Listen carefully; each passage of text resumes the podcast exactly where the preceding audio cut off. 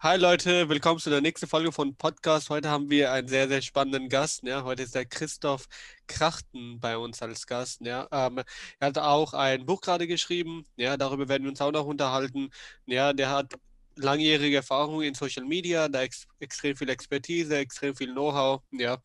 Wir werden darüber noch unterhalten, ja, wie die aktuellen Trends so sind und so weiter, worauf man achten sollte, was man besser machen kann, was man so vermeiden sollte. Christoph, vielen Dank für deine Zeit und cool, dass du dabei bist. Sehr gerne. Danke für die Einladung. Äh, für diejenigen, Christoph, die dich nicht kennen, erzähl du, wer du bist und was macht deine Firma so alles? Ja, äh, ich bin ja so ein Urgestein der äh, Social Media Influencer Szene, äh, schon seit so langer Zeit dabei, dass es dieses Wort damals noch gar nicht gibt. Ich habe mit dem YouTube-Kanal angefangen 2009, äh, vorher ein Jahr mit einer eigenen Webseite das gemacht und ähm, das war eine Online-Talkshow damals. Daraus ist dann entstanden äh, äh, Mediakraft, ein, ein, das erste YouTube-Netzwerk, was hier in Deutschland gegründet worden ist. Äh, daraus ist dann äh, entstanden die Video Days, äh, die, das größte YouTube-Festival, was es in Europa gibt. Äh, dann habe ich noch einen Verlag gegründet, wo wir Bücher publizieren mit Influencern. Ja, ich glaube, jetzt habe ich alles äh, äh, gesagt. Ich bin da so reingerutscht, ich bin ja Journalist eigentlich, oder nicht eigentlich, ich arbeite auch weiterhin als Journalist mit meinem eigenen YouTube-Kanal weiterhin, der inzwischen Wissenschaftsvideos macht. Ähm, bin aber so in diese, ja, als ein Neugieriger äh, aus der alten Zeit reingerutscht, der halt nicht in seinem Jugendzimmer ein neues Format entwickelt hat, sondern tatsächlich da sehr strukturiert rangegangen ist und überlegt hat, hey, das Internet wird offensichtlich der neue Verbreitungsweg für äh, Medien. Was muss man da machen und was sind die Chancen? Und die habe ich dann genutzt. Ähm, wie hat sich dann die ganze Social Media Landschaft jetzt über die Zeit hinweg sich verändert? Also, äh, man muss sagen, das Ganze hat sich ja wirklich sehr organisch entwickelt. Da gab es ja nicht, keine Ahnung, irgendwelche äh, Gründungsfonds oder es gab keine Rundfunklizenzen, die erteilt worden sind, wie zum Beispiel beim öffentlich-rechtlichen Rundfunk, die ja nach dem Zweiten Weltkrieg durch die äh, äh, Besatzungsmächte richtig äh, äh entwickelt und dann äh, gestartet wurden oder wie beim privaten Rundfunk, wo Gesetze erlassen worden sind und dann sind die lizenziert worden, sondern das ist wirklich sehr abenteuerlich losgegangen, weil jeder konnte und das ist so das Spannende. Es gab in den 80er und 90er Jahren die, den ersten Schritt der Demokratisierung der Medien, nämlich dass jeder äh, auch produzieren konnte, dann auch mit Video. Die Technik wurde immer preiswerter. Und durch YouTube äh, in den Nullerjahren begann halt ähm, eine Revolution auch der Distribution, der, der, des Vertriebs, des Medienvertriebs. Und die ist auf immer mehr Plattformen jetzt geschwappt äh, und plötzlich kommen da neue Veranstalter, muss man sagen. Dazu junge Menschen, die äh, äh, neue Inhalte kreieren und davor, dabei vollkommen unabhängig sind von irgendwelchen Medienhäusern oder Sendern. Mhm. Das heißt, dass diese ganze Medienverteilung und Meinungs, ja, Meinung weitergeben sich komplett demokratisiert hat, dass man. Absolut. Ja. Was gute Seiten hat und schlechte Seiten. Ich sag mal gute Seiten. Hier können sich Bewegungen wie Fridays for Future viel besser vernetzen, viel besser ihre Botschaft unter die Leute bringen. Aber auf der anderen Seite äh, verbreiten sich auch Verschwörungstheorien äh, äh, immer leichter und es gilt schon als Beweis, dass irgendetwas äh, äh, eine Tatsache ist, ein Fakt, dass irgendjemand irgendwas in einer Telegram-Gruppe geschrieben hat. Ähm, äh, das ist ein bisschen tragisch. Äh, da muss sicher noch geregelt werden. da arbeite ich auch ran, dran und spreche zum Beispiel mit YouTube schon seit Monaten und, und mache auf diese Problematik aufmerksam, weil ich glaube schon, dass wir dazu verpflichtet sein sollten, äh, ich sag mal, belegbare Inhalte zu verbreiten. Und äh, was ein belegbarer Inhalt ist, das haben wir in der Schule gelernt, in Physik, Chemie, Geschichte und so weiter, was eine Quelle ist. Und äh, an diese äh, äh, äh, Prinzipien, finde ich, sollte man sich auch in den Medien halten. Als Journalist hat man ja auch äh, da eine Verpflichtung. Es gibt den Pressekodex. Ähm, äh, aber immer mehr Leute, äh, die verstehen das gar nicht, dass wenn sie eine große Reichweite haben, sie auch eine Verantwortung haben. Und ähm, ja, dann, wenn die es nicht verstehen, dann muss man sie in Anführungszeichen dort auch äh, hinleiten. Und das machen ja die Landesmedienanstalten, die dort äh, inzwischen Lizenzen vergeben, das äh, äh immer mehr äh, ähm, auch kontrollieren werden, was gut ist. weil sie im Auftrag eben des Souveräns, das heißt der demokratischen Institutionen, ähm, überprüfen, ob es eben auch diesen Maßstäben standhält, weil Lügen äh, oder auch das unwissentliche Verbreiten von äh, falschen Fakten, äh, das ist äh, äh, demokratiegefährdend und deswegen müssen wir das äh, dem Einhalt gebieten. Ähm, das Problem ist es ja gleichzeitig, dass diese die Art und Weise, wie eine Sache rübergebracht wird, ja auch sehr viel darüber bestimmt, wie man etwas wahrnimmt hier. Ähm, ja. Wenn man etwas so souverän mit, mit dieser ganzen Rhetorik und so weiter, auch wenn Fake Facts ja auf YouTube erzählt werden, haben wir eine Souveränität mit dieser Art und Weise, so mit dieser Überzeugung, dass es Menschen mitzieht, ja. Ähm, und die Menschen glauben daran, ja. Ähm, das kann tatsächlich so ein großes Problem werden, wenn man jetzt das auf so einen großen Skala sich anschaut, wie jetzt YouTube, TikTok, Instagram sich entscheidet. Ja. Ja. Also das ist ja auch sehr einfach. Also ich merke, umso äh, äh, ähm, ich sag mal, zweifelhafter die Informationen sind, umso äh, äh, optisch beeindruckender ist das Intro äh, und diese grafischen Möglichkeiten. Man kann sich das ja alles als Footage irgendwo runterladen, dann seinen eigenen Namen drauf kletschen und schon sieht das aus, als hätte man eine dicke Medienshow und als würde da richtig Kapital hinterstecken. Äh, man kann schon äh, eben damit einen Eindruck erwecken, der einfach auf die falsche Fährte führt und das ist ein bisschen Schade. Ich finde es aber trotzdem insgesamt eine gute Entwicklung. Ich finde das toll. Ähm, äh, die Menschen müssen nur begreifen, dass jetzt die Medien nicht mehr die Wahrheit verkünden und das Internet sowieso nicht, sondern dass man kritisch hinterfragen soll. Und ich habe das halt auf der Schule gelernt. Das ist vielleicht so ein Problem, dass man das vielleicht heute nicht mehr unbedingt lernt. Ich habe gelernt, wie man äh, Quellen hinterfragt, auch Quellen, die einem präsentiert werden als die große Wahrheit und äh, wie man dann selber herausfinden kann, ob etwas stimmt oder etwas nicht stimmt und nicht, dass man, indem man es halt unkritisch einfach äh, übernimmt, wie eben gerade bei Corona jetzt die unzähligen Verschwörungstheorien. Ähm, und eigentlich hat jeder Mensch da die Werkzeuge an der Hand, um das zu überprüfen. Äh, ja, und das ist dann ein bisschen schade, dass sich sowas ähm, äh, durchzieht. Aber pff, ja, schauen wir mal, wohin die Reise geht. Ich finde es insgesamt eine tolle Sache, weil auch viele neue kreative Inhalte kommen. Mit jeder neuen Plattform kommen neue Inhalte. Äh, wir sind gerade auf TikTok aktiv geworden. Das ist auch ein fantastisches Medium. Da geht gerade die junge Zielgruppe drauf. Das ist ja auch so eine sehr spannende Seite dieses, äh, dieser, dieses ganzen Medienwandels, der jetzt seit mehr als zehn Jahren anhält. Eine junge Zielgruppe wird komplett anders erreicht und bringt eine Dynamik da rein, äh, die ist schon absolut faszinierend. Ja, ähm, gerade das Thema Dynamik ist ja auch ähm, extrem das, was so die Social Media Landschaft prägt. Ja, also von, von einem Tag zum nächsten gibt es andere Trends, von einem Tag zum nächsten gibt es andere Anzahl an äh, Leute, die von einer Plattform zum nächsten gehen, dieser Switch hin und her.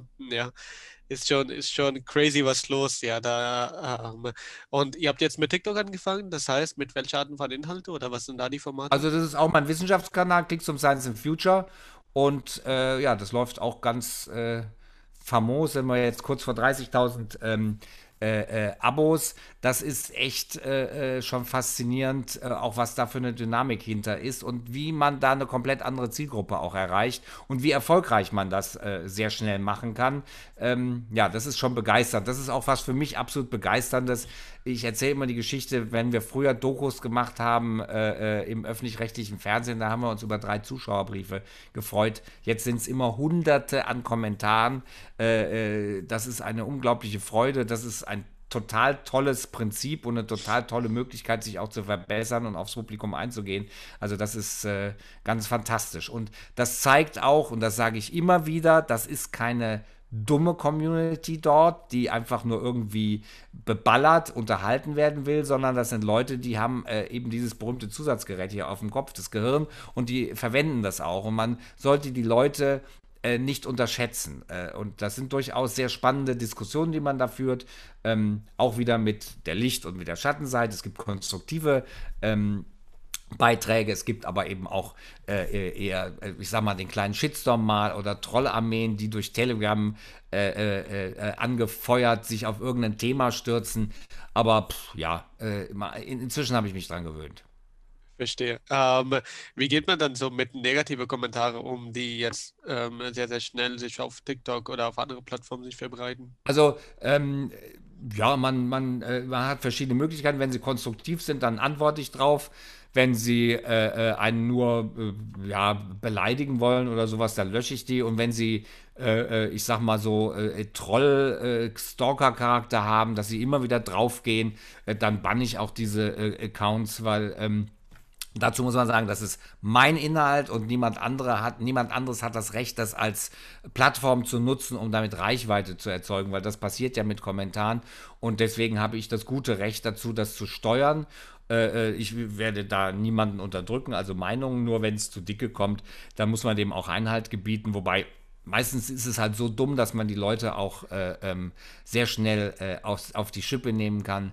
Äh, ich äh, nehme dann gerne für solche Kommentare, also gerade wenn sie dann auch logischen Argumenten nicht folgen wollen, wenn man, wenn man anfängt, konstruktiv zu diskutieren, sondern das dann schnell, sehr schnell ähm, beleidigend wird, dann fange ich auch an zurück zu beleidigen und habe dann den wunderbaren Hashtag zu dumm, um das Alphabet zu buchstabieren kapieren, äh, denn das sind diese Leute äh, und pff, ja, was soll man da machen? Und dann, dann ärgern die sich auch. Irgendwann hat einer mal drüber, drunter geschrieben, doch, doch, der Christoph, der ärgert sich sicher doch trotzdem über unsere Kommentare. Nein, das tue ich nicht. Ich sage bei solch, wenn so Trollangriffe kommen, dann sage ich immer, äh, jedes Dislike ist auch ein Like. ja, ähm, das heißt, über die Seite bist du auch immun geworden ähm, jetzt. Ja so ein Kommentar gegenüber, ja. Ähm, ja, man kommt da sehr schnell hin und das ist so ein bisschen das Gefährliche und da kommen wir vielleicht auf, auf die Entwicklung in der Influencer-Szene.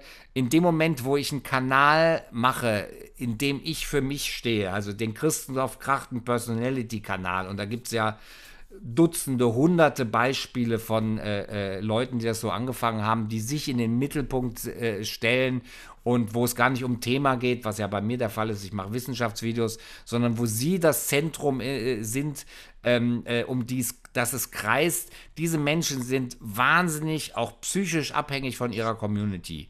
Und wenn sich dann diese Community gegen sie wendet oder von ihnen abwendet, ist das ein riesiges psychisches Problem.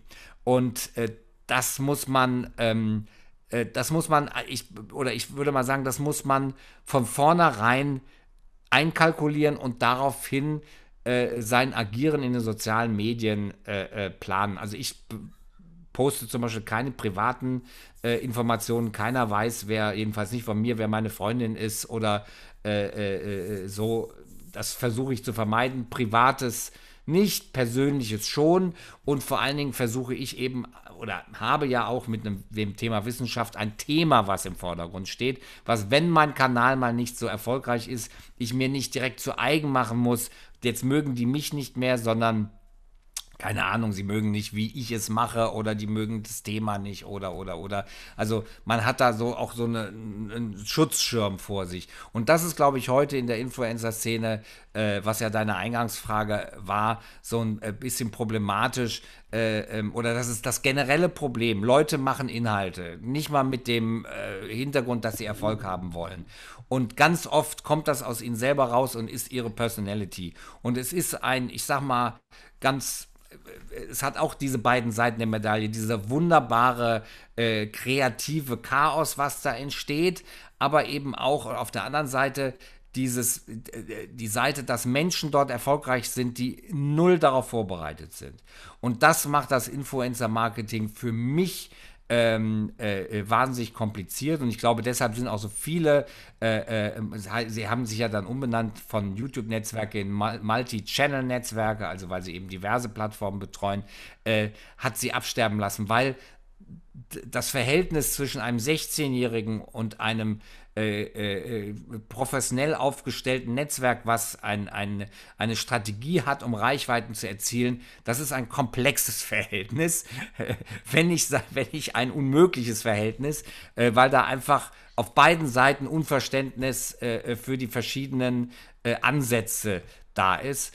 Und ähm, zum Teil haben, hat halt die strategische, also ich sag mal, auf die lange Sicht hat immer die strategische Herangehensweise natürlich äh, die, die bessere Perspektive. Aber für den einzelnen Influencer muss das nicht unbedingt der Fall sein. Für den kann seine persönliche Perspektive eine äh, viel bessere Perspektive sein, um Erfolg zu haben. Das kann man nur nicht so entscheiden. Und das ist so die, äh, äh, das sind die, die Friktionen, sage ich mal, die Verspannungen zwischen beiden, die dann dazu führen, dass oft diese Verhältnisse zwischen den Netzwerken oder auch den Managements und den Künstlerinnen und Künstlern äh, äh nicht über eine gewisse Zeit äh, ähm, äh, halten, weil die beiden haben zwei ganz unterschiedliche Ziele. Ein Künstler oder eine Künstlerin hat ein Ziel und zwar in möglichst kurzer Zeit möglichst viel Geld zu verdienen, weil du weißt nicht, was nächstes, was übernächstes Jahr ist. Du weißt nicht, ob du dauerhaft Erfolg hast oder ob das nächstes Jahr alles schon vorbei ist.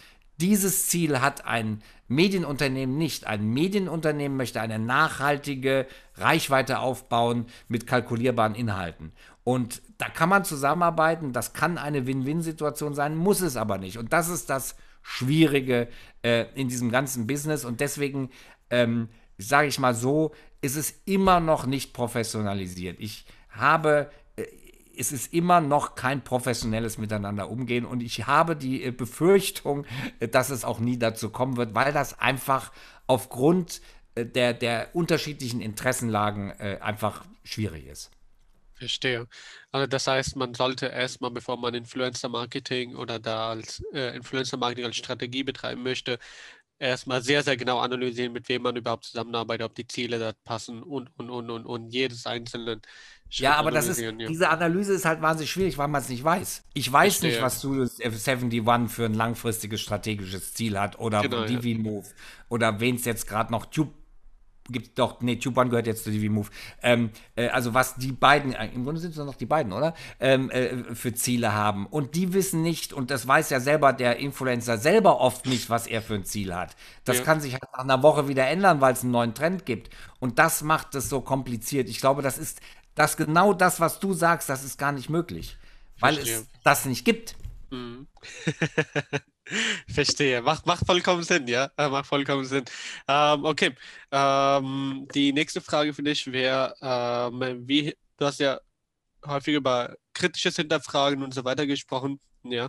Ähm, wie hinterfragt man etwas kritisch jetzt? Das ist jetzt einmal Inhalt für die kleinen, jüngeren Leute. Ja. Wie hinterfragt ja. man etwas kritisch? Ähm, indem man, also meine Methode ist erstmal drei Meter zurückzugehen und das Ganze von oben zu betrachten. Weil wenn man, wenn man in etwas drin steckt, dann ähm, äh, äh, ist es schwierig, den Überblick zu behalten. Das merkt man, wenn man im Wald steht. Äh, da gibt es auch diesen wunderbaren Spruch, man sieht den Wald vor lauter Bäumen nicht. Oder wenn man halt, ich sag mal, auf dem Berg steht und auf den Wald äh, herunterguckt, dann hat man plötzlich eine ganz andere Perspektive. Man sieht, hey, da wachsen nur noch Nadel, da wachsen nur Nadelbäume, da wachsen Laufbäume, da, da wächst ein Milchwald. Man hat plötzlich eine ganz andere Sicht der Dinge.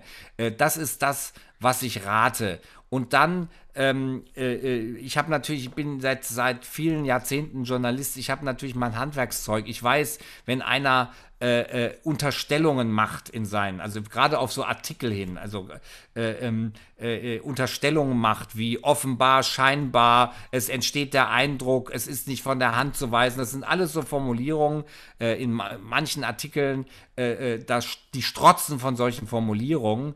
Ähm, äh, äh, dann weiß man schon, okay, da kannst in Köln sagt man, da kannst du dran föhle. Also da kann man dran fühlen, dass irgendwas nicht stimmt mit der Argumentation, die ist nicht wirklich wasserdicht. Dann ähm, einfach mal logisch kombinieren, ob etwas sein kann, ob das überhaupt möglich ist. Dann, was ist eine Quelle? Eine Quelle ist eine wissenschaftliche Arbeit. Eine Quelle kann das Statement von einem Experten oder einer Expertin sein.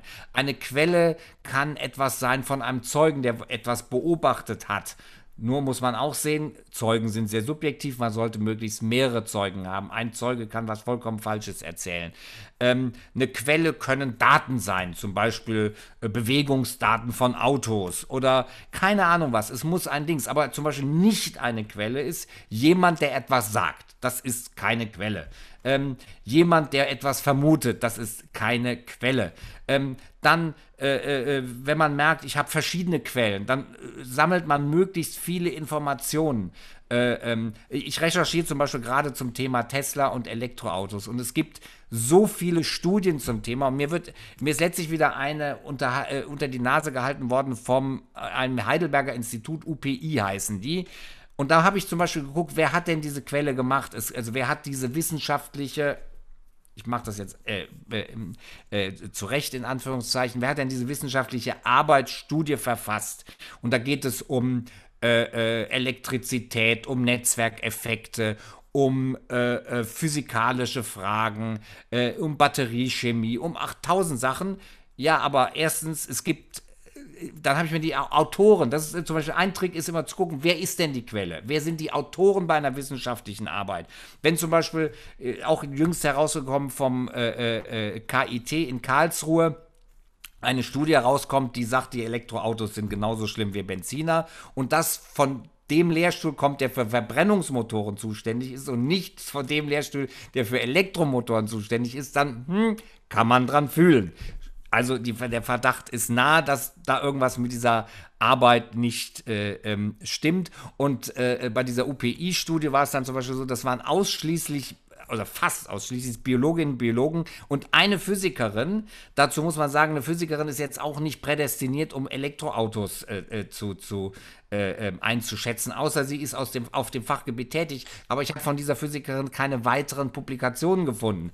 Das ist natürlich dann auch verdächtig. Also ich gucke immer als früher, ganz am Anfang vom Klimawandel-Diskussionen kamen die mir immer wieder von klimakritischen Studien. Diese klimakritischen Studien sind zu 99 Prozent von irgendwelchen fachfremden Leuten. Das sind Physiker, das sind ähm, Ornithologen waren das, also Vogelkundler. Keine Ahnung, was die dann ihr Schulwissen zusammenbringen. Ich hatte letztlich auf per Mail eine Diskussion mit einem Menschen, der immer Fachinformationen verbreitet zu allen Themen. Klimawandel, Elektroautos, Corona, der ist für alles Experte. Und dann habe ich ihm gesagt, Moment, Sie haben doch studiert, Sie wissen doch, dass Sie das gar nicht können. Doch, doch, ich habe einen Kurs zu dem Thema belegt. Da habe ich nur gesagt, entschuldigen Sie mal, Sie sind doch kein Experte, weil Sie mal einen Kurs belegt haben. Ich bin doch kein Experte, weil ich mal ein Buch gelesen habe. Ja. Also ähm, so überprüft man das. Man kommt relativ flott darauf, ob eine Information, äh, ähm, ich sag mal, ob die äh, ähm, ob die äh, ein Fundament hat oder nicht. Oder, was man auch machen kann, ich setze mich manchmal daran und kalkuliere selber mit einer Excel-Tabelle was nach. Zum Beispiel gibt es die Behauptung, dass Elektroautos, selbst wenn sie mit 100% Kohle betrieben werden, sauberer sind als Benziner. Und dann habe ich mir einfach mal das ist durchaus nicht von der Hand zu weisen. Das könnte sein, weil Kohle einen viel besseren Wirkungsgrad in den Kraftwerken hat. Ähm, äh, ähm, und äh, es weniger Energie benötigt, um Kohle zum Kraftwerk zu transportieren, als Erdöl zum Auto. Ähm, aber äh, tatsächlich ist es doch ein bisschen schlechter. Und da habe ich halt die Werte genommen, wie viel Energie und wie viel CO2 wird denn äh, äh, in die Luft, in die Atmosphäre geblasen, bis das Benzin beim Tank ist und bis der Kohlestrom im Elektroauto ist. Und da muss man berücksichtigen, hey, das, Elekt das, das Öl muss gebohrt werden, es muss transportiert werden, es muss raffineriert werden und so weiter und so fort. Äh, und bei der Kohle ist, die muss halt transportiert werden, die muss verbrannt werden, dann wird sie übers Stromnetz verbreitet, dann gibt es Ladeverluste musste beim Laden, das darf man auch nicht vergessen. Und so wird das etwas schlechter. Also auch einfach mal selber denken und selber nachrechnen. Das heißt nicht, dass man Wissenschaftler ist, aber das heißt, dass man für sich selber Dinge nachrechnen kann. Das habe ich zum Beispiel bei Corona am Anfang gemacht. Da gab es eine Woche, da haben, haben ganz viele Medienberichte, nächste Woche äh, äh, äh, äh werden unsere Krankenhäuser überlaufen. Und ich hatte die ganze Zeit selber Tabellen die, äh, die Intensivbettenbelegung, diese Daten sind ja öffentlich. Das ist ja das Tolle. Viele, die meisten Daten sind ja öffentlich. Wie hängt die mit den Erkrankungsfällen zusammen? Und habe dann festgestellt, das ist vollkommener Quatsch. Nächste Woche wird das noch gar nicht. Und habe dann halt ein Video dazu gemacht und erklärt, nein, dass ich kann anhand der Zahlen nachweisen, dass nächste Woche die Krankenhäuser noch nicht überlaufen. Sie laufen in vier Wochen über, wenn wir jetzt nicht reagieren. Und wir haben ja im Frühjahr den Effekt gehabt, dass wirklich die Krankenhäuser nicht überlaufen sind. Das ist, war ein, ein großer Segen. Jetzt leider noch mal zwei Tage kein Lockdown. Das ist ein ganz großes Problem, weil, und das ist übrigens auch eine ganz wichtige, das ist eine ganz wichtige Geschichte beim Thema Sachen einzuschätzen. Und da sind wir bei meinem wunderbaren Buch, das muss ich jetzt mal äh, hochhalten, per Aufzug in den Weltraum. Und zwar ganz viele Dinge entwickeln sich exponentiell. Das heißt, sie werden immer schneller schnell. Ähm, das ist zum Beispiel bei der Corona-Pandemie. Ein Tag kann dann plötzlich die Verdopplung bedeuten. Ne? Das hatten wir ja. Es ging ja nicht darum, äh, äh, wie die Zahlen steigern, sondern in wie vielen Tagen sich die Zahlen verdoppeln. Und verdoppeln ist einfach dramatisch. Das ist eine dramatische Entwicklung der Zahlen. Das heißt, heute 1000, in 5 Tagen 2000, in weiteren, in 10 Tagen 4000, in 20 Tagen 8000, in 30 Tagen 16.000 und so weiter und so fort. Und da gibt es dieses wunderbare Beispiel mit dem Schachbrett, äh, mit den 64 Feldern. Auf, ein, auf das erste Feld lege ich ein Reiskorn. Auf das zweite Feld lege ich zwei Reiskörner. Wie viel Reiskörner, wenn ich jedes Feld die Zahl der Reiskörner verdopple, müssen auf das letzte Feld? Mehr als es auf dieser Erde gibt. Das geht nicht. Du kannst nicht sagen, hey, ich brauche so viel Reiskörner, wie auf dieses Schachbrett äh, passen. Ähm, und das verstehen viele Menschen nicht. Äh, ähm, und das ist zum Beispiel ein ganz wichtiges Prinzip, um äh, Dinge zu überprüfen. Äh, wenn ich weiß, etwas entwickelt sich mit dem Hoch 2 oder sogar Hoch 3, ähm, da weiß ich, hier gibt es eine dramatisch schnelle Entwicklung und äh, das ist kaum äh, äh, äh, ähm, oder das muss sehr frühzeitig gebremst werden, damit man überhaupt noch eine Chance hat, da rauszukommen. Und äh, äh, hier in Deutschland würden wir, wenn wir jetzt nicht diesen harten Lockdown hätten, würden wir in die Triage geraten. Und wenn wir das nicht sogar schon tun jetzt, äh, wo entschieden werden muss, welcher Mensch behandelt wird und welcher sterben gelassen wird, bewusst, also wo einfach nicht mehr angefangen wird zu retten, weil die Chancen gering sind. Und das ist etwas, was eigentlich äh, unserem Prinzip miteinander umzugehen äh, widerspricht. Eigentlich wollen wir ja Leben erhalten, dafür sind die Krankenhäuser da und wenn sie das nicht mehr können, dann ist das tragisch. Ja, das ist so jetzt so ein, ich sag mal, so ein, ein, ein viele Informationen zu dem, wie man äh, Dinge überprüfen kann. Und äh, ja, es gibt noch so ein paar Sachen, wenn plötzlich so ganz absurde Thesen kommen, äh, sollte man die auch immer überprüfen. Das heißt nicht, dass sie nicht stimmen können. Ähm, äh, äh, überhaupt nicht. Also es kann eine äh, total bahnbrechende äh, Entwicklung, äh, kann durchaus richtig sein. Ich sage nur, Elon Musk hat viele Vorhersagen in den letzten Jahren gemacht, die viele Menschen nicht geglaubt haben. Die haben alle, äh, sind früher, meistens später tatsächlich äh, eingetreten und äh, ja, das ist passiert. Ja, verstehe. Also das, das heißt, dass du den einen Mensch, den du dir im Moment sehr gerne anschaust, ist der Elon Musk. Ja, ich finde ihn interessant. Also ich muss ihn jetzt nicht unbedingt treffen oder so, weil ich glaube, äh, der Erkenntnisgewinn ist äh, übersichtlich, aber zu beobachten, was dieser Mensch macht, was er entwickelt, ich sag mal die Batterietechnologie, autonomes Fahren und so weiter und so fort, äh, die Produktion, wie er Autos produziert und das immer effizienter macht, äh, wie schneller Fabriken weltweit aus dem Boden stampft, äh, das ist schon äh, beeindruckend. Ja, sehe ich eins zu eins genauso. Ja, Elon Musk, den habe ich auch gerne im Radar. Ja, den schaue ich mir auch sehr, sehr gerne. Dann lass uns doch mal über ein paar Business-Fragen rübersteigen. Ja, äh, wir sind ja im CEO-Podcast, also ein paar CEO-Management-Fragen. Ähm, wie ist dein Unternehmen genau strukturiert? Also bist du äh, alleine oder sind da sehr viele weitere Mitarbeiter? Wie ist das alles dann? Nein, wir sind, wir sind rund fünf Leute. Und äh, wir arbeiten jetzt im Homeoffice, das hat sich halt dieses Jahr wirklich komplett geändert, äh, äh, produzieren meine Inhalte, äh, äh, entwickeln äh, Online-Kurse für Social-Media-Beratung und so weiter und so fort. Und wir haben drei Bereiche. Das ist einmal eben die Führung des Unternehmens, das mache ich, aber steige da auch sehr in die Praxis ein, mache eben zum Beispiel meinen eigenen YouTube-Kanal, haben Kundenbetreuung und äh, äh, Marketing und eben noch Softwareentwicklung, wo wir, äh, weil ich halte Softwareentwicklung für wirklich eines der spannendsten Themen. Äh, da kann man wahnsinnig viel bewegen. Wir haben ja damals bei Mediakraft äh, unter meiner äh, Ägide den Like-Meister entwickelt. Das war eine Software, die, mit der wir wie im Fernsehen Videos promoten konnten, einfach dadurch, dass Likes von anderen Kanälen drauf gesetzt wurden und so die Reichweite positiv beeinflusst wurde. Ähm, äh, eine Funktion, die wir da ausgenutzt haben, die dann leider durch YouTube irgendwann abgeschafft wurde. Aber das hat, als wir es nutzten, äh, wahnsinnige Wirkungen gehabt. Das war wirklich ganz fantastisch. Und äh, im Moment entwickeln wir sowas äh, im Rahmen Spendentechnologie, weil äh, ich festgestellt habe, ich sitze ja als Berater in der Publizistischen Kommission der Deutschen Bischofskonferenz und da haben wir festgestellt, das Spenden äh, äh, ein wie soll man das sagen, einwerben ist, glaube ich, das bessere Wort. Das ist wirklich ein, ein, äh, eine große Herausforderung. Das, war, was wir alle ja kennen, sind die Leute, die einen am, am Straßenrand überfallen, was jetzt nicht unbedingt das Tollste ist. Ähm, äh, und ansonsten Formulare, wo man gerade mal äh, entscheiden kann, wie viel man spendet und das war's, nur nach dem Motto Spende oder stirb, äh, nach dem Motto. Und äh, das wollen wir gerne ändern, weil ich glaube, man kann in diesem Bereich eine Menge machen und da sind wir dabei, gerade Technologien zu entwickeln. Verstehe. Also das heißt, das sind dann die, äh, die fünf Mitarbeiter, die arbeiten dann auch Vollzeit. Sind, äh, ihr seid immer wieder im Gespräch oder wie, wie Ja. ist es? Nein, wir haben einen Cutter, der arbeitet in Halbzeit und wir haben eine Ja. freie Autorin, die nach Bedarf arbeitet, aber der Rest, also uns der Rest drei, wir sind sehr klein. Ich bin ein großer äh, Fan von äh, kleinen Strukturen, weil die großen einem sehr schnell auch aus dem Ruder laufen. Ja. Äh, das hatten wir bei Mediakraft so ein bisschen. Ich bin ja ausgestiegen. Unter anderem ein Grund war, dass wir 150 Mitarbeitende hat und fünf, hatten und 15 waren Partnermanagement.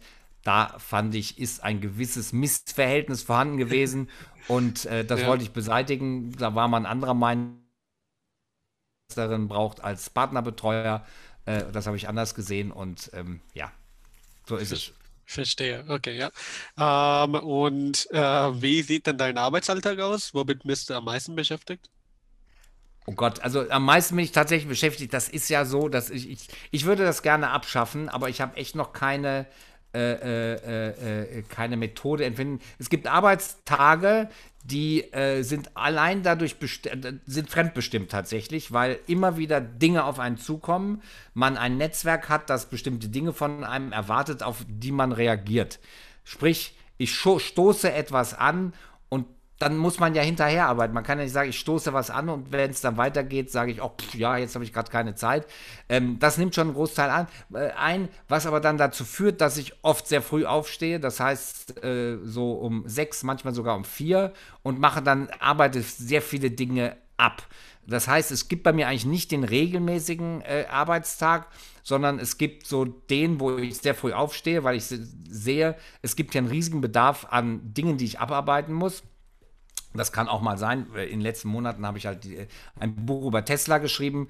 Äh, Das habe ich dann in anderthalb Monaten hinter, hinter mir gehabt und dann bin ich halt immer sehr früh aufgestanden. Und wenn ich diesen Bedarf habe, dann stehe ich sehr früh auf, arbeite sehr viel ab und ähm, ja, und habe dann halt um Mittag, die Mittagszeit schon quasi, äh, manchmal sogar schon acht Stunden Tag hinter mir, ähm, was absolut effektiv ist. Ähm, aber manchmal wenn nichts so Dringendes ansteht, dann lasse ich den lieben Gott auch einen guten Mann sein und äh, stehe ganz normal um 8 Uhr auf und äh, fange dann um 9 Uhr oder auch 10 Uhr an und äh, gehe das Ganze etwas gemütlicher an. Also äh, ganz unterschiedlich. Ich bin da sehr flexibel. Es, es gibt, ich habe letzt, äh, gestern habe ich äh, einen, einen, einen, Film gesehen, äh, The Prom von äh, Ryan Murphy, äh, der ich, äh, x Serien dieses Jahr entwickelt hat und Regie geführt hat und eben Featurefilme, jetzt nicht Kino, sondern eben Netflix.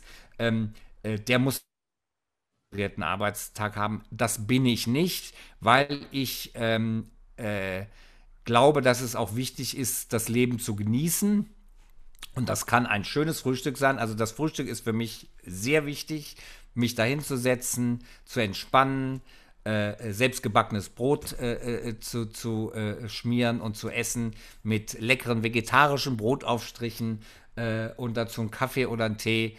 Äh, das ist für mich ein ganz wichtiges Entspannungsritual. Ähm, oder auch äh, äh, Mittagessen selber kochen. Ähm, äh, also sowas äh, finde ich wichtig. Dann äh, mache ich auch manchmal so handwerkliche Sachen. Also wenn irgendwas zu tun ist, mache ich das wahnsinnig gerne. Irgendwas schrauben, kleben.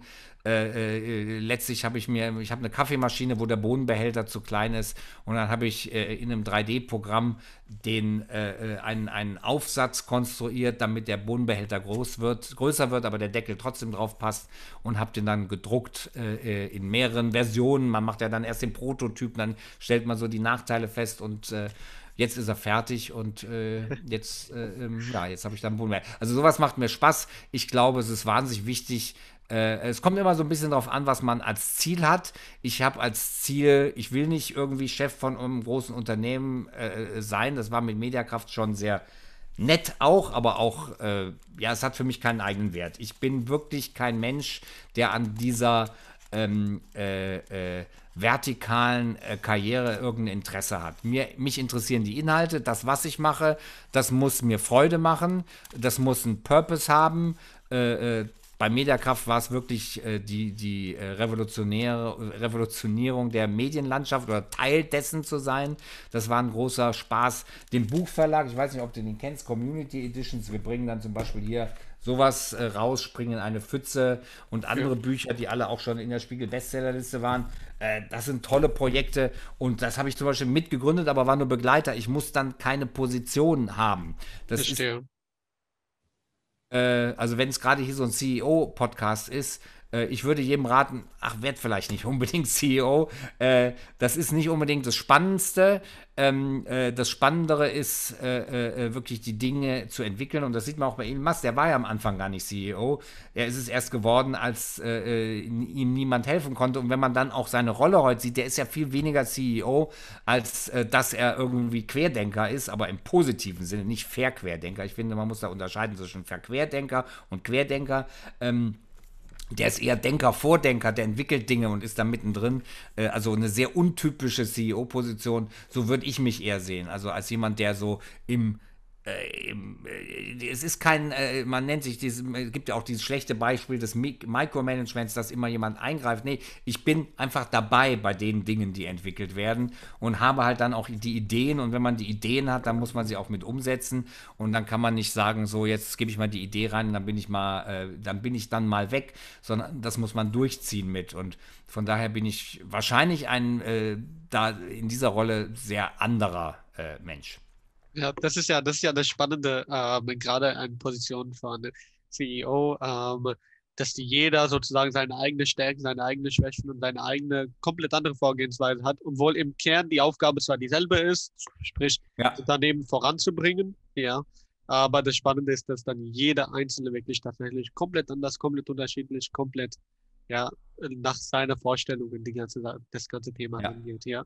Der eine, der will dann lieber eine größere Struktur unter sich haben, mit denen er alles dann zu Rat ziehen kann und den dann, der andere möchte alles so äh, wirklich äh, Ärmel hochkrempeln, ja, ran an die Arbeit, ja, Entscheidungen treffen, loslegen und die komplett andere Vorgehensweisen, ähm, um dasselbe Ergebnis zu erzielen. Das finde ich gerade ja. in, dem, in dem Podcast ähm, immer mega spannend, weil die Inhalte, die Themen, die einen beschäftigen, ob es das Thema Skalierung ist, ob es das Thema Mitarbeiterprobleme ist, alles, was so dazugehört, ja, zwar im Kern dieselben sind, aber der Umgang komplett anders ist. Das ist ja, wobei ich glaube, es gibt auch ja. einen Unterschied im Erfolg.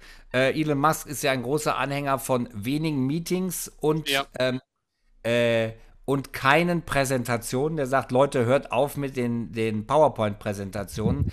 Und da bin ich auch ein Anhänger von. Ich habe bei Mediakraft irgendwann mal aufgeschrien, Leute, ich kann nicht noch ein Meeting machen, ich muss auch irgendwann mal arbeiten. Ähm, äh, ja, weil äh, große Organisationen haben äh, de, den ganz schnell den Effekt, dass sie, ähm, dass sie äh, äh, Dynamiken entwickeln, die sich selbst nähren. Das heißt, du kannst ich glaube, ab so eine Organisation ab 1250 Personen ist in der Lage, sich nur mit sich selbst zu beschäftigen. Und ich glaube, diese Effekte, gerade ich habe so viel Präsentationen schon gemacht und miterlebt, wo ich mir dann denke, Sie haben niemand was gebracht. Das war eine ganz tolle Beschäftigungstherapie, aber gebracht haben sie dem Unternehmen rein gar nichts. Ja. Es gibt, gab mal einen Prozess bei uns bei Mediakraft, wo wir die View-Entwicklung über ein Jahr äh, beurteilen sollten. Und äh, da gab es dann einen Riesenprozess und jeder sollte seine Daten und ich weiß nicht, wie viele Arbeitsstunden das gekostet hat. Wahrscheinlich insgesamt über die ganze Firma Hunderte. Am Ende des Jahres war meine Prognose, hatte absolut ins Schwarze getroffen und die basierte auf Intuition und Erfahrung. Und ich sag mal, das ist so ein bisschen wie KI. Da ist ein holographisches Prinzip hinter. Du hast so viele Informationen, du kannst nicht sagen, hey, zu so und so viel Prozent nehme ich diese Information in meine Beurteilung rein, zu so und so viel Prozent nehme ich diese äh, Information in meine Beurteilung rein. Aber aus deiner ganzen Erfahrung äh, äh, nimmst du die Informationen dazu und äh, triffst eine Prognose. Und die ist dann halt zutreffender als eine mathematisch korrekte. Und äh, das ist frappierend und so funktioniert ja auch KI. Die, äh, wir können leider nicht reingucken äh, und oft ist es gar nicht eben so mathematisch. Und das macht es ein bisschen schwieriger nachvollziehbar, aber das ist bei uns Menschen auch so. Und zum Beispiel müssen wir in den sozialen Medien müssen wir mit Algorithmen umgehen, die wir nicht kennen wir können, und selbst die Programmierer von YouTube zum Beispiel, die können nur sagen, ja, das ist optimiert auf Watchtime, aber warum der Algorithmus jetzt das macht oder nicht das macht, das kann ich dir nicht sagen. Und wir müssen damit Intuition schon sogar arbeiten. Wir müssen uns auf, in, auf unsere Intuition verlassen und da habe ich bisher immer richtig gelegen. Von daher, äh, ähm, glaube ich daran, dass man mit sowas auch richtig äh, liegen kann. Oder wie Steve Jobs mal sagte, wenn wir alle, wenn wir unsere Entscheidung nur auf der Basis von äh, äh, Verbraucherstudien und Umfragen gemacht hätten, hätten wir all die Erfindungen nicht gemacht, die es gibt. Und ich glaube, bei Elon Musk ist das ähnlich. Äh, äh, alle, alles hat dagegen gesprochen, ein Elektroauto auf den Markt zu bringen. Trotzdem ist es unglaublich erfolgreich. Genau, ja. Ähm, ja, ähm, gerade das Thema eine Vision und die Menschen dann auch zusammenziehen das auch entsprechend draußen zu kommunizieren. Ja, ja. Ähm, ich finde, ähm, wir teilen da eine sehr ähnliche, ähm, nicht Begierde, sondern einfach eine gewisse positives äh, Bild mit Elon Musk. Ja, das, ähm, sag mal, sehr, sehr, sehr cooler Typ. Sehr, sehr cooler Typ. Ja, aber man darf nicht weg, der hat auch seine Nachteile. Ja, ich das sage ist mal, logisch. wenn, du, ja. wenn du ein junger Mensch bist und noch keine Familie gegründet hast und Feuer und Flamme für das Unternehmen bist, würde es dir unglaublich viel Spaß machen. Wenn Ja. du eine Familie hast, wo du abends gerne mit denen essen möchtest und auch geregelte Arbeitszeiten haben möchtest, vergiss es. Ja. Entweder gehst du selber oder du wirst rausgeschmissen. Das ist da nicht lustig. Das Ja. ist da nicht lustig. Ja. Und er duldet auch keine Helden neben sich. Äh, der, der Bauleiter der Gigafactory ist ja schneller rausgeflogen, als er gucken konnte, als er nur mal eben gesagt hat, übrigens, ich habe alle Gigafactories bisher gebaut. Zack, war er raus.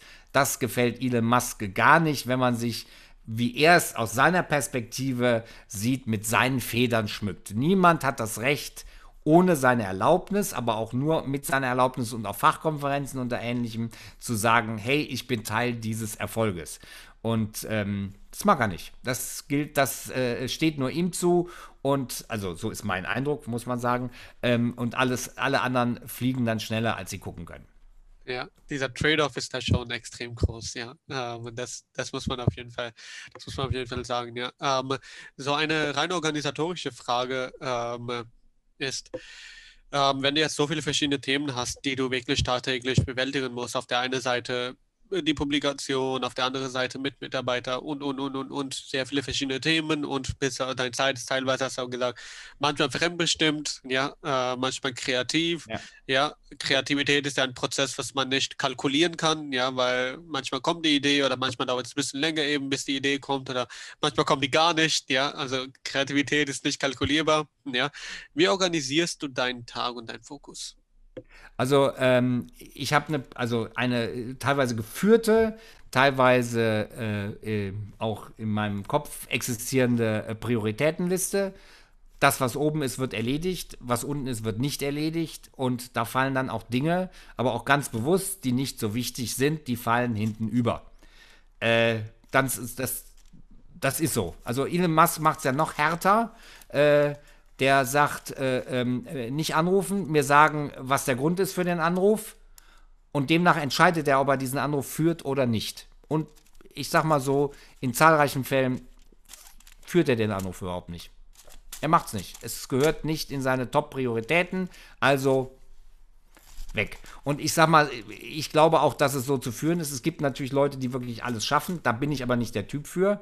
Äh, äh, ich, äh, mir ist mein Leben, also auch wichtige Dinge im Leben, die äh, äh, zum Genießen gehören, eben mal einen Film gucken oder spazieren gehen oder äh, mal eine Bootstour machen oder was, ist mir wichtiger, als alle Dinge zu erledigen. Das ist vielleicht nicht der Weg, auf dem man den größten Erfolg hat, aber es ist vielleicht der Weg, auf dem man ähm, äh, das, äh, den größten Benefit aus, äh, aus seiner Arbeit zieht, die größte, den größten Nutzen daraus zieht. Weil ich glaube, was nützt es einem, naja, vielleicht nützt es doch einem. Elon Musk, ich war, keine Ahnung, der, der haben sich ja schon, ähm, ich sag mal so, seine Lebenspartnerinnen haben sich, glaube ich, darüber beschwert, dass er nicht so viel Zeit hat. Ich weiß, ich kann es jetzt, das kann nicht wirklich nur subjektiv sein, sagen. Aber gut, er kann, er kann am Ende sagen, weil darauf kommt es an, was, was, äh, ich finde so, dass das Leben ist ja so ein Gesamtkunstwerk in Anführungszeichen.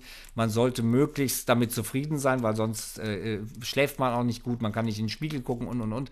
Ähm, äh, man muss es immer als Gesamtwerk sehen und wenn man damit unzufrieden ist, ist es doof. Und äh, wenn man unzufrieden ist, weil man keine Freizeit hat, ist das schlecht. Wenn man zufrieden ist und man hat keine Freizeit, ist das vollkommen okay. Wenn aber das Umfeld nicht zufrieden ist, mh, hm, ich weiß es nicht. Man muss das für sich selber entscheiden. Ähm, äh, es gibt ja ganz harte Menschen, die sagen, ja, wenn du, äh, wenn du Zeit brauchst, um dich seine Familie zu kümmern, dann bist du kein, bist du nicht geeignet als CEO.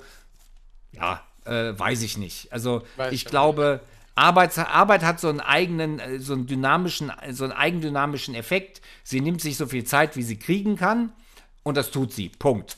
Und ich glaube, man kann dem nachgehen, man muss aber auch nicht. Ja. Ähm, das ist ja auch das Schöne, dass äh, jeder sozusagen seine eigene Prioritätenliste aus der Hinsicht dann erstellen kann und sagen kann, hey, was will ich dann eigentlich priorisieren? Möchte ich mein Glück priorisieren? Möchte ich ja. äh, Erfolg äh, rein zahlenbasiert, datenbasiert äh, priorisieren? Was möchte ich genau priorisieren? Und anhand dessen auch die Entscheidung zu treffen. Das Schöne ist, was ich auch jetzt in der letzten Zeit analysiert habe, ähm, anhand der einzelnen Prioritäten treffen Leute auch komplett andere Entscheidungen. Ja. ja. Ähm, zum Beispiel, man kann teilweise auch anhand der Prioritäten eines CEOs vorhersagen, wo ungefähr in fünf Jahren die Firma liegen würde. Ja. ja? Äh, wo die Firma dann in fünf Jahren steht. Und das ist mega äh, auf der einen Seite cool zu bemerken, dass es auch tatsächlich daran liegen kann. Ja, ja. auf der anderen Seite auch ähm, erschreckend, dass wenn ein angestellter CEO ähm, nicht dieselbe Vision oder nicht dieselbe Prioritäten ja. wie von dem Gründer oder von dem Inhaber der Firma teilt, dass die Firma komplett in eine falsche oder quere Richtung gehen kann. Ja. Ähm, ist wiederum auch ein spannender ähm, Effekt, was man so irgendwie ja, äh, dann bewerten und beurteilen sollte. Ja. Also es ist noch sehr, sehr interessant. Das Thema Online-Kurse. Also ich will nur eins dazu sagen. Ja. Das Wichtigste ist nur, und das, ich habe ja die Videodays gemacht. Ja. Und bei den Videodays sind die Leute, äh, sind zwei Dinge als Nebeneffekte äh, äh, passiert. Entweder sind die Leute größenwahnsinnig geworden ähm, oder die Leute sind umgekippt. Also wirklich Burnout während der Veranstaltung. Einfach fupp raus, nicht mehr, zu, nicht mehr einsetzbar. Ähm, und ähm, äh, äh, meine Regel war damals immer, Leute, bleibt mal ganz ruhig. Es ist nur eine Prioritätenliste, die wir hier abarbeiten müssten. Da ist was oben und da ist etwas unten. Und das unten ist nicht so wichtig wie das oben. Das oben müssen wir jetzt erledigen. Und diese Prioritätenliste ist auch dynamisch. Je nach Datum kommen da andere Dinge nach oben und rutschen äh, rauf und runter. Aber am Ende, es ist nur eine Prioritätenliste. Und das gilt für das ganze Leben. Das gilt für die ganze Arbeit. Es ist nur eine Prioritätenliste. Deswegen führe sie. Ansonsten wirst du verrückt. Ist vollkommen logisch, ja. Ähm, ich, ich merke gerade auch, ähm, ich habe meine To-Do-Liste für diese Woche noch nicht gemacht. Ja, wie viele Aufgaben jetzt mein Hinterkopf alles durchdrehen. Ja, lass ihn da unten. Mir kommt auch gerade. Ich muss noch. ähm, okay, also. Ähm, das Thema Online-Kurse, ja, darauf wollte ich noch äh, ja. eingehen. Ähm, das gesagt, dass äh, Online-Kurse skalierbar und, und so weiter ja, ähm, jetzt ganz grob, wie siehst du da die Zukunft von dieser Online-Kurse-Landschaft? Ähm, also ich sehe die ganz groß, da gibt es ja auch immer mehr Anbieter und äh, bei uns ist das ja so äh, äh, entstanden, dass wir eigentlich für verschiedene Bistümer äh, Kurse machen sollten, dann kam Corona und es ging nicht. Und da war dann die Frage, könnt ihr sowas nicht online machen? Und da haben wir gemerkt, hey, äh, äh, Online-Kurse zu machen, die nicht nur allgemein Social Media beibringen, weil das ist ein extrem weites Feld und das ist, ich sag mal, extrem unkonkret. Das ist so, als würdest du einen Online-Kurs machen, Physik. Wo willst du anfangen, wo hörst du auf? Das ist ein bisschen unübersichtlich. Und dann haben wir gesagt, hey, damit wir es strukturiert kriegen, ähm, äh, machen wir es ganz spitz auf die Zielgruppe äh, äh, Kirche zugeschnitten. Und wir machen jetzt einen Social Media Kurs, der speziell ist für eben äh, äh Pfarreien, für Pfarrer, für äh, äh, Gemeinderatsmitglieder und so weiter und so fort, für Leute, die sich im Rahmen der Kirche mit dem Thema äh, Social Media äh, beschäftigen. Weil die Anforderungen sind wieder ganz andere als für die Wissenschaft, wo wir jetzt auch beginnen, oder den Mittelstand, wo wir jetzt auch beginnen. Und wir machen es halt auf die Zielgruppen zugeschnitten. Und das ist der große Unterschied und das äh, macht auch eine ganz andere Qualität aus, weil wir die Menschen konkret ansprechen können. Wir können konkret Probleme und Herausforderungen ansprechen, äh, ähm, weil die halt für das Christentum hat etwas ganz Tolles oder wie jeder Glaube auch äh, das Judentum oder der Islam man hat eine Botschaft. Das heißt, darüber muss man sich schon mal keine Gedanken machen.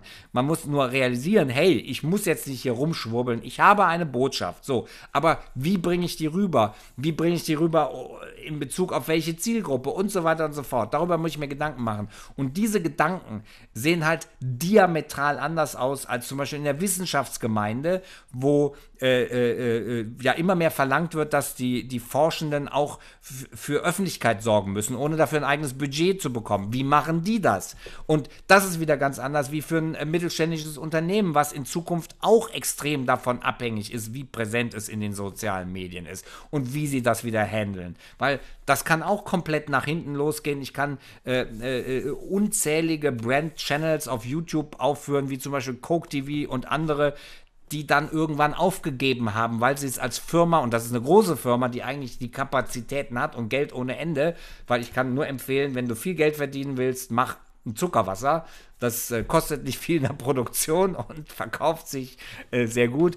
Ähm, die haben halt ohne Ende Geld für Marketing. Das Produkt ist eigentlich Marketing. Oder Red Bull, die machen es zum Beispiel super. Die haben einen Inhalt gefunden. Da wieder das super Beispiel. Red Bull hat einen Inhalt. Abenteuer. Äh, und zwar eine ganz bestimmte Art von Abenteuer, so ein modernes Abenteuer, wo es um neue Herausforderungen mit neuen Sportgeräten oder mit alten Sportgeräten, die zweckentfremdet werden oder wo nochmal ein neuer äh, Dreh gefunden wird, um sie noch attraktiver und spektakulärer zu machen. Die haben ein Thema gefunden. Coke TV hat es nie gefunden und die haben dann irgendwann aufgehört. Und ähm, da sind die Aus Herausforderungen wieder ganz anders. Und wenn ich den Kurs mache, heute geht es um Facebook, da kann ich nichts sagen.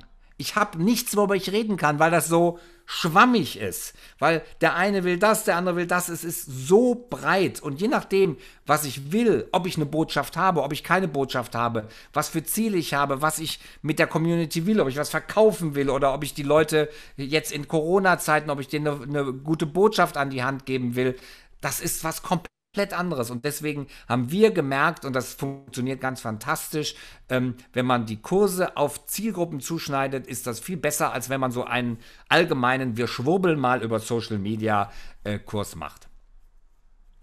Und äh, nachdem dann ein Kurs fertiggestellt ist, äh, dann kommt Performance Marketing oben drauf, also das dann zu vermarkten. Der Gag ist, bei uns ist der Kurs nicht fertiggestellt. Wir reagieren aktuell. Zum ja. Beispiel, Riesenfrage war jetzt, äh, ist und war das Urheberrecht in der Kirche. Die Kirche hat eine besondere Form und da sieht man, wie der Unterschied ist. Die Kirche hat äh, Sonderregelungen für Gottesdienste. So, und jetzt soll das äh, äh ähm, äh, Urheberrecht halt reformiert werden. Und da gibt es die Herausforderung, die, das Gesetz so anzupassen, dass diese Sonderrechte für Gottesdienste auch online gelten, weil sonst dürften diese äh, Gottesdienste nicht online gestellt werden. Im Moment gibt es eine Sonderregelung, eine Kulanzregelung durch die GEMA. Und da sieht man schon, wie speziell diese Anforderungen von so einem Social-Media-Kurs sein können. Und dann äh, äh, fügen wir halt was aktuell ein zum Thema äh, Urheberrecht. Oder eben jetzt Corona, da gibt es immer mal wieder Entwicklungen, wo man drauf eingehen kann und wo man nochmal speziell sagen kann, wo hier die Chancen und äh, wo die Risiken sind.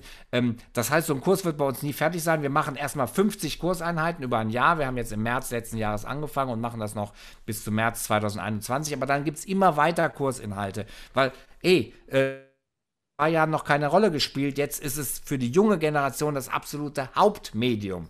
Und ähm, ja, das äh, äh hat sich halt geändert. Und ähm, äh, äh, äh, sowas muss man dann auch berücksichtigen. Und ich sag mal so, äh, äh, das ist dann auch wieder ein Riesenvorteil von mir, der auf diesen so Social Media Plattformen aktiv ist und nicht von etwas redet, von dem er keine Ahnung hat, sondern ich mache halt täglich meine Erfahrungen. wir stellen auf TikTok auch jetzt dreimal die Woche ein Video online und das ist sehr spannend, welche Videos laufen und welche Videos nicht laufen. weil TikTok halt dadurch, dass dieser Feed unendlich quasi ist, ein unendliches Video, wenn ich weiter scrolle, läuft sofort das neue Video los. Und es ist nicht wie auf Instagram, da kommt erstmal eine Caption dazwischen, dann kommt der neue Inhalt, es kann auch ein Foto sein, es ist mal ein Video, es läuft nicht sofort los los und so weiter. Das ist halt was komplett anderes als TikTok.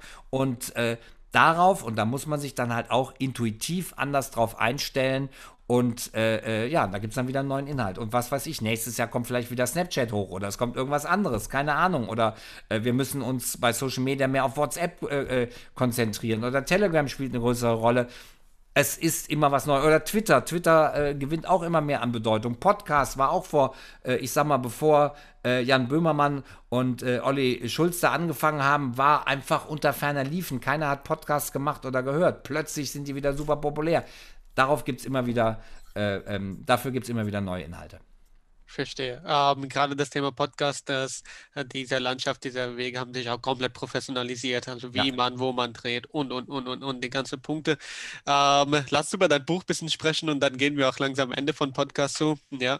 Ähm, wie ist dein Buch entstanden und ähm, für welche Leute ist es dann? Äh, ja, also mein Buch entstanden ist, äh, äh, also hier per Aufzug in den Weltraum, ähm, äh, der Rowold Verlag ist auf mich zugekommen und hat gefragt, möchtest du nicht mal ein Buch machen? Weil die Verlage eben auch immer mehr dazu kommen, äh, zu überlegen, äh, wie bekommen sie Autoren und Autorinnen, die eine Social Media Reichweite haben. Weil der Buchverkauf einfach dadurch, ich sag mal, etwas angeschoben wird. Und ja, und das ist äh, dazu gekommen. Und da muss ich sagen, ich habe ein bisschen lange damit gebraucht, weil es halt, äh, ähm, weil ich es nicht so richtig, es sollte so äh, ähm, eine Zusammenfassung von den besten Themen aus meinen Videos sein. Ähm, aber ich habe überlegt, was kann es an Mehrwert bringen? Und irgendwann bin ich drauf gekommen, hey, äh, das letzte, und dann habe ich meinen Kanal übrigens auch umbenannt, das, das Wichtigste ist die Zukunft. Was sagen uns diese ganzen Wissenschaftsthemen über die Zukunft aus? Äh, und das habe ich darin zusammengefasst. Es ist quasi, äh, wenn man mal ins Glas schauen will, sollte man dieses Buch lesen. Es geht von, wann begegnen wir Aliens, äh, was passiert mit dem Klimawandel, brauchen wir noch Landwirtschaft? Meine These ist, die Landwirtschaft ist überholt. Es wird in Zukunft keine Landwirtschaft mehr geben. Äh, wir werden das nur noch in-house machen und da gibt es ja immer größere Projekte. Ähm, äh, Warp-Antrieb wird es den Warp-Antrieb geben. Das ist nämlich auch gar nicht so unrealistisch, wobei wir da noch weit von entfernt sind. Kernfusion und so weiter und so fort. Aber zum Beispiel zum Thema Warp-Antrieb, Masse mit negativer Gravitation zumindest die sich so verhält, ist schon erfunden worden oder hat man schon entwickelt. Das ist alles schon extrem spannend und die braucht man für einen Warp-Antrieb.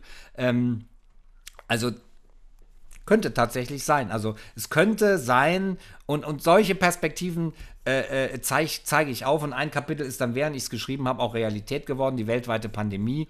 Äh, das ist darin auch vorhergesagt worden und das hat damals halt noch keiner für Möglichkeiten. Selbst unser äh, äh, äh, Bundesgesundheitsminister Jens Spahn hat er am Anfang noch gesagt, ach, das ist nur eine leichte Grippe. Da hat er sich schwer geirrt eine Pandemie war absehbar. Und äh, gerade bei Corona, und das habe ich damals auch überhaupt nicht verstanden, damals hat ein unbekannter Wissenschaftler, ein gewisser, äh, ein Virologe, Christian Drosten, gesagt, oh, das wird wahrscheinlich eine Pandemie. Und da hat unser Bundesgesundheitsminister noch gesagt, nee, das ist nur eine harmlose Grippe. Ähm, äh, das ist so ein bisschen dieses, was ich vorhin gesagt habe, es entwickelt sich alles exponentiell und das haben viele Leute nicht im Kopf. Und bei dieser Pandemie, als ich hörte, die wird übertragen, ohne dass du Symptome hast, war mir klar, okay, das ist nicht, wie willst du das in den Griff kriegen? Wie willst du das in den Griff kriegen? Es ist unaufhaltsam. Alle anderen Krankheiten, die sind erst ansteckend, wenn du heftige Symptome hast, weil dann erst hustest du und dann erst verbreitest du die Viren. Bei äh, äh, Corona ist das halt schon lange vorher der Fall oder du kannst auch gar keine Symptome haben und dich dran anstecken. Ähm, und es ist halt eine, äh, und, und, das Schlimme ist halt, dass es äh, schon heftige Folgen hat. Äh, das darf man nicht vergessen. 35 Prozent aller Erkrankten haben Spätfolgen von äh, chronischem Müdigkeitssyndrom äh, über wirkliche Gedächtnisprobleme. Die können nicht mehr richtig rechnen. Also da gibt es wirklich ganz schlimme Beispiele. Also selbst wenn man diese äh, Infektion relativ unbeschadet äh, übersteht, ist die Wahrscheinlichkeit, dass man eine heftige Nachwirkung hat, hoch. Äh, und äh, deshalb äh, ja, kann man nur davor warnen und äh, deshalb kann ich jedem, vielleicht wenn man dieses Buch liest, du hast vorhin danach gefragt, was braucht man denn, um Sachen zu beurteilen, kann man das so ein bisschen nachvollziehen, was wirklich so die Kriterien sind, um einzuschätzen, ob etwas eine wirkliche Chance hat oder nicht. Und zum Beispiel, dass wir Aliens irgend jetzt bald finden, das ist, es gibt so viele Indizien, die dafür sprechen. Ich denke, bald werden wir feststellen, dass Aliens keine Ausnahme, sondern der Normalfall sind. Vielleicht erstmal als Mikroben in unserem Sonnensystem, aber wer weiß. Ja, also das heißt, das Buch äh, führt einfach dazu, dass man die Zukunft und heute auf einer Skala, auf eine Perspektive zusammengefasst darlegt. Ja, und dass man merkt, hey, die Zukunft ist so nah wie noch nie. Die Zukunft ist wahnsinnig nah. Ja. Weil alles immer schneller geht. Also ich, heute ich, mache ich gerade ein Video zum Thema äh, AlphaFold. Das ist eine künstliche Intelligenz der Google-Tochter DeepMind ist äh, mit unfasslicher Sicherheit Proteine zu falten. Also die Dinger, die zum Beispiel auf der Oberfläche von SARS-CoV-2, dem Coronavirus sind, ähm, äh, äh das ist ein riesiger Fortschritt. Da ist 50 Jahre dran geforscht worden und jetzt ist man innerhalb von ganz kurzer Zeit äh, in der Lage, äh, das viel besser hinzukriegen, als es vorher möglich war und äh, dort Riesenfortschritte zu machen der, äh, äh, der Corona-Impfstoff äh, äh von BioNTech äh, mit RM, äh, mRNA ist auch ein riesiger Fortschritt. Wir machen im Moment riesige Fortschritte in alle Richtungen, immer, immer schneller. Ähm, und viele glauben das noch nicht, ist aber so. Und dieses, ah, das hat noch nie funktioniert oder so. Autonomes Fahren, wird laut Elon Musk nächstes Jahr kommen. Ich bin noch mal gespannt, weil was macht er, wenn irgendwie so eine ganz komisch verbaute Baustelle da ist, wo wir Menschen selbst Probleme haben, die richtige Fahrspur zu finden. Aber who knows, vielleicht äh, kann das diese künstliche Intelligenz. Ähm, da kann ich auch nur, haben wir auch letztlich ein Video gemacht, GPT-3, das ist eine künstliche Intelligenz äh, ähm, von OpenAI, an der äh, Firma ist ja, oder an diesem Projekt ist Elon Musk auch beteiligt. Die ist absolut frappierend, wenn man mit ihr spricht. Äh, wie, ich glaube, die New York Times schrieb, gruselig. Die ist wirklich wie ein echter Mensch, wenn man sich mit ihr unterhält. Das heißt nicht, dass sie einer ist äh, und dass sie äh, so denkt wie wir, aber vielleicht doch, vielleicht sind wir auch gar nicht so schwierig, so, so hochintelligent, weil diese äh, äh künstliche Intelligenz, die weiß erstmal sehr viel, die hat komplett Wikipedia drin, die kann äh, aber auch Fachdinge ähm, äh, absolut logisch und korrekt zu Biologie, Chemie und sonst was äußern. Ähm, die basiert aber auf der, dem Prinzip, dass sie das nächst wahrscheinliche Wort nutzt, unter der Berücksichtigung korrekter Konjugation, korrekter Grammatik. Und vielleicht sind wir das auch nur. Vielleicht sind wir nur Maschinen, die in der Lage sind, das nächstwahrscheinliche Wort zu finden. Who knows? Wir halten uns für so total übertrieben intelligent, aber vielleicht sind es nur ganz, ganz wenige, äh, äh, Denker, die das hinkriegen und das auch nur zufällig, weil ich sag mal so, es sind so viele große Forscher, die Tolles entwickelt haben, sind am Ende irgendwie komplett abgedriftet, ob es Tesla ist, der äh, äh, äh über den Atlantik, glaube ich, sogar äh, äh, drahtlos Strom übertragen wollte. Drahtlos Strom, das sind Blitze. Ich weiß nicht, ob das so toll gewesen wäre, wenn es ständig über dem Atlantik geblitzt hätte. Äh, oder Penrose, der irgendwie unser Bewusstsein erforschen wollte, aber eigentlich sich mit schwarzen Löchern beschäftigt hatte, also von Bewusstsein nicht so viel Ahnung hatte. Oder Manfred von Ardenne, der äh, sich da, der so in die Heilpraktik am Ende seines Lebens abdriftete. Vielleicht sind es auch irgendwie nur Zufallsprodukte unserer intelligenten Erfindungen. Ähm, äh, keine Ahnung. Was hat mir heute einer geschrieben, ob ich schon von der These gelesen hätte, dass die Erde ein gefangenen Planet von Aliens wäre?